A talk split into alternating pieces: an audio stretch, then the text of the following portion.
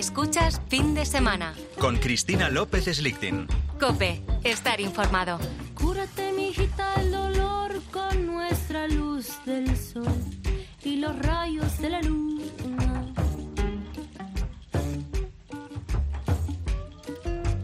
Cúrate, mijita, el dolor con el sonido del río, la cascada y la espuma. Quizá hayas escuchado la expresión sugar baby. Se denomina así a las acompañantes jovencísimas de hombres con alto poder adquisitivo que a cambio de dineros, de regalos, contratan una compañía femenina o joven de la que presumir en eventos o fiestas. Y tú dirás, bueno, esto de nuevo no tiene nada. Las señoritas de compañías de toda la vida. Bueno, pues sí y no. Porque estas sugar babies de las que vamos a hablar ahora son en muchos casos menores de edad y están definiendo un patrón de comportamiento de todo un sector adolescente. Vamos a hablar con Lidia Cacho, autora de un libro sobre este asunto, que ya tiene tras de sí una larga carrera en periodismo de investigación. Fíjate que en su momento, en 2005, publicó el libro Los demonios del Edén sobre la red de pornografía infantil que implicaba a personajes poderosos de México, su país. Todo ello le valió un secuestro de 48 horas en el que padeció torturas y amenazas y pusieron precio a su cabeza. Lidia, muy buenos días. Muy buenos días. Bueno, realmente para, para los términos de España, este tipo de secuestros y de represalias que a menudo escuchamos de otros países son aterrorizadoras. Sí, por supuesto. México es eh, eh, considerado por casi todos los eh, organismos internacionales como el país más peligroso para ejercer el periodismo, por las condiciones de impunidad, de corrupción y por eh, cómo se ha ido insertando la delincuencia organizada dentro del poder político y empresarial. Esto es lo que tú denunciabas, las conexiones entre los poderosos y el tráfico de, de niños y de pornografía infantil. Exactamente, en 2000 comencé a hacer esa investigación en 2003 cuando primero casi nadie investigaba cómo funcionaban las, la, la, la darknet, ¿no? El deep web, eh, las redes que ahora ya conocemos también y que ya todo el mundo utiliza y por otro lado no se entendía cómo se cometían delitos al interior de, Internet. Entonces yo me convertí, digamos que en una de las pocas expertas de aquel entonces, en 2003, de este tema, investigándolo, y denuncié en mi libro, Los demonios del Edén, a varios empresarios políticos eh, que han terminado todos en la cárcel, por cierto, incluidos los policías que me torturaron, porque llevo 16 años persiguiéndolos yo de regreso con, por la vía judicial y he logrado encarcelar a varios de estos líderes de redes internacionales de trata de niñas y niños de explotación sexual comercial.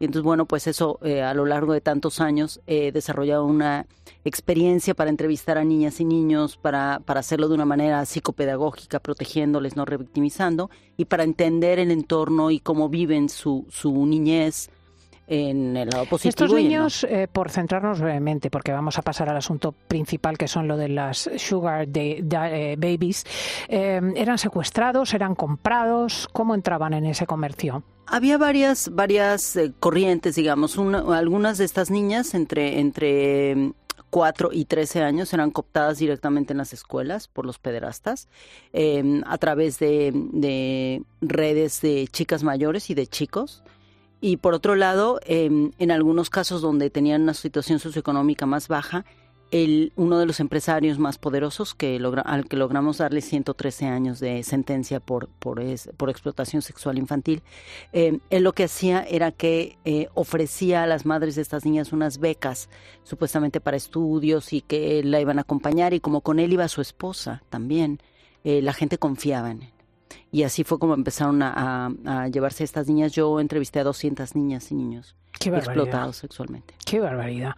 Eh, torturada y secuestrada. ¿Qué pasó en esas 48 horas?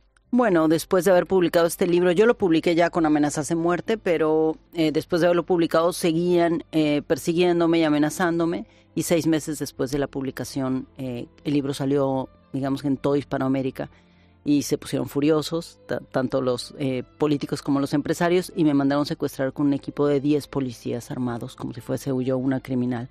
eh, y me secuestraron estos policías y me llevaron desde Cancún hasta Puebla, 20 horas de automóvil y en esas 20 horas pues me torturaron, eh, me hicieron muchísimo daño físico, eh, venían con armas, eh, sufrí violencia sexual también y llegué a la cárcel, me encarcelaron a pesar de que no tenían derecho y me dieron una previa sentencia de siete años por eh, difamar a los pederastas. Logré un año después ganar el caso y después empecé a encarcelarlos uno por uno a todos los involucrados. Lo que no sé es cómo has superado el trauma de semejante agresión.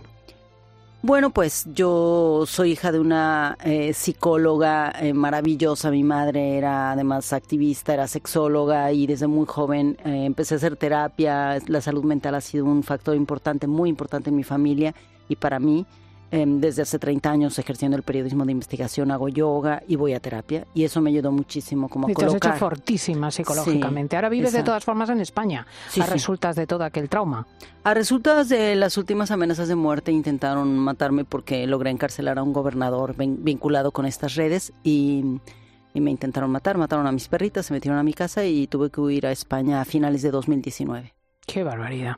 Tenemos ahora el libro de la esfera de los libros que saca Lidia Cacho, Rebeldes y Libres, sobre un fenómeno que es comercial, que viene también del extranjero, pero que empieza a ser una moda entre las adolescentes y las jóvenes, que son las sugar babies. ¿Qué son?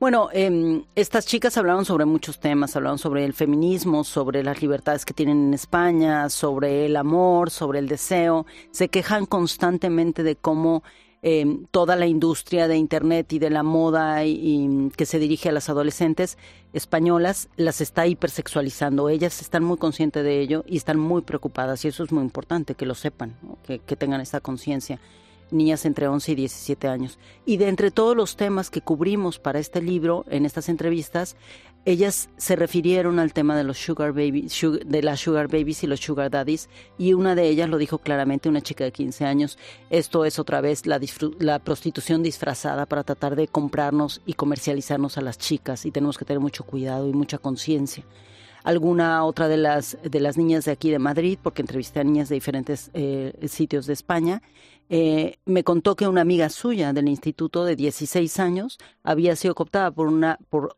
una amiga mayor y la, la llevó a esta plataforma y la convenció y empezó a salir con un hombre que ella sentía que era casi de la edad de su abuelo. Y, y en el momento en que ella quiso salirse de esa red, empezaron a amenazarla, a decirle no puedes, te vamos a exhibir, te estás prostituyendo. Em, y ella sí logró hacerlo, afortunadamente, porque habló con sus padres y los padres entendieron lo que estaba sucediendo. El sugar, Pero daddy, otra- el sugar daddy es el papaíto. La sugar baby es la niñita eh, adoptada sexualmente. ¿Cómo, o sea, ¿Cómo puede una criatura de 13, 14, 16 años sentirse atraída por un hombre de 60, por ejemplo? Para empezar no se sienten atraídas. La, si tú entras en las en todas las páginas que a las que se tiene acceso en España, en particular sobre este tema de sugar babies y sugar daddies, hay instructivos específicos. Incluso están eh, publicando libritos, eh, libros pequeños para las chicas para que sepan cómo comportarse. Y la- las reglas del comportamiento para las sugar eh, babies es exactamente em, copiada de cómo debían funcionar las geishas en Japón an- antiguamente. Tiene que ver con la sumisión, con el silencio, con el buen comportamiento. Y todas estas páginas dicen que no necesariamente habrá contacto sexual. Y es donde las chicas caen. Porque ellas piensan, bueno, voy a salir con este señor, me pongo súper guapa, soy muy atractiva, parezco modelo, me visto como me recomiendan, me comporto muy bien porque sé, sé comer en una mesa como una chica elegante y educada y no necesariamente tendré que tener sexo, más bien es salir a fiestas y me dará regalos a cambio de ello. Pero en realidad todos estos hombres lo que quieren es sexo con chicas sin ningún tipo de compromiso a cambio de regalos porque eh, como, como se están brincando, digamos que las normas y las leyes españolas para, para que no se les acuse de prostitución o de trata de, de mujeres, entonces lo que hacen es en lugar de dar ese dinero en efectivo, les dan regalos, regalos desde joyas muy caras, efectivamente, hasta bolsos, ropa, etcétera. ¿no? Entonces es un poco como una, una especie de adopción eh, eh, patológica y bastante problemática en la que estos hombres mayores toman estas jovencitas y las utilizan como si fuesen objetos sexuales. ¿Y no hay ningún control sobre estas páginas de Internet que animan a convertirse en, en criaturas de estos papaitos? En este momento en España no hay ningún control. Yo entrevisté a un, par de policías especializados en ciberdelincuencia aquí en España y están plenamente conscientes de la problemática, pero no está suficientemente regulado para que puedan intervenir en ello, porque lo que argumentan los propietarios de estas páginas es que es libertad de expresión y, y libertad de empresa. Curiosamente, no se trata solo o, o fundamentalmente en absoluto de chicas eh, en peligro de marginalidad con extrema pobreza en absoluto. La gran mayoría de las chicas que pertenecen a las redes de Sugar Babies y Sugar Daddies eh, son chicas de clase media, media alta, que tienen una, una, cultura de aspiración a tener bolsos y ropa y joyas que muestran las chicas en, en las redes sociales, las chicas más, más las ricas. influencers. Las influencers, etcétera. Entonces tiene que ver con esta, con algo que una de las niñas que entrevisté le llama la comercialización de, de sus ideales y de su, y de su identidad. ¿Y cómo es el perfil de los llamados papaitos, los sugar daddies, los que contratan los servicios? En España son en su mayoría empresarios eh, de entre 45 y 65 años, hombres que no están dispuestos a comprometerse con una mujer cercana ni, ni mucho menos a su edad, eh, que sí tienen dinero en general. Hay algunos que, que, entran ahí engañando, pero la mayoría sí tienen recursos porque tienen que pagar y tienen que pagar cuotas bastante altas en las páginas, digamos, más famosas. Eh, son hombres de negocios que podríamos toparnos con ellos en la calle, que visten de traje, que son educados, elegantes. La mayoría tienen familia, la mayoría tienen pareja o están divorciados y son hombres de altos recursos. Algunas de estas muchachas eh, se han visto en situaciones tan extremas que han llegado a, quitarse la vida, cuentas tú. Sí, una de ellas justamente además hija de un amigo mío especialista en, en, en temas de delincuencia organizada, por desgracia. A veces uno está muy ocupado con lo de afuera y no se da cuenta de lo que sucede dentro de casa, es lo que él ahora reflexiona. Eh, su hija cayó en una de estas redes tal cual y, y, se vio de pronto demasiado presionada, intentó salir de ello y ya tenía eh, mucha, mucha presión y mucha violencia por parte de uno de los clientes, de los sugar daddies, que además era un hombre poderoso y aquí en Europa y, las, y, y ella llegó a casa y se suicidó, en casa de su madre. Qué horror.